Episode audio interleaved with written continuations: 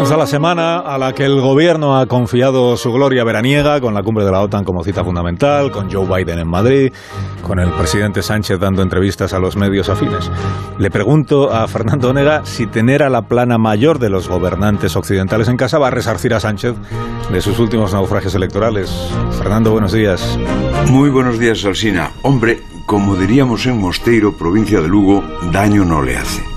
A ningún político, salvo que sea muy feo, o se le vean las costuras como a Frankenstein, le hace daño tanta foto, tanto saludo de señoras y señores tan importantes, tanta reverencia y algún elogio a la hospitalidad. Para eso se encarga de organizar la cumbre en nuestro país. Por eso lo hace asunto prioritario.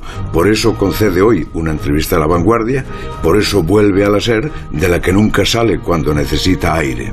Si es que lo escribe incluso Iván Redondo esta mañana. Solo dos palabras. Vuelve Sánchez.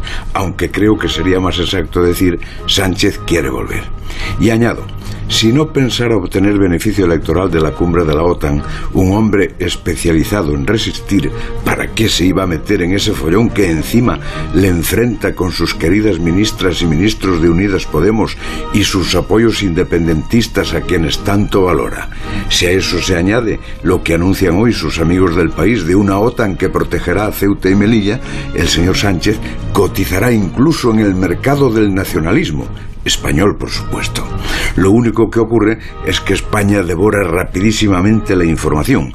Una nueva subida de los carburantes, un fiasco en la limosna del euro diario hasta fin de año a los vulnerables y las muestras de cansancio que vemos pueden bastante más que los poderosos de los tanques haciendo la cla por las calles de Madrid. Hasta luego, Fernando. Hasta las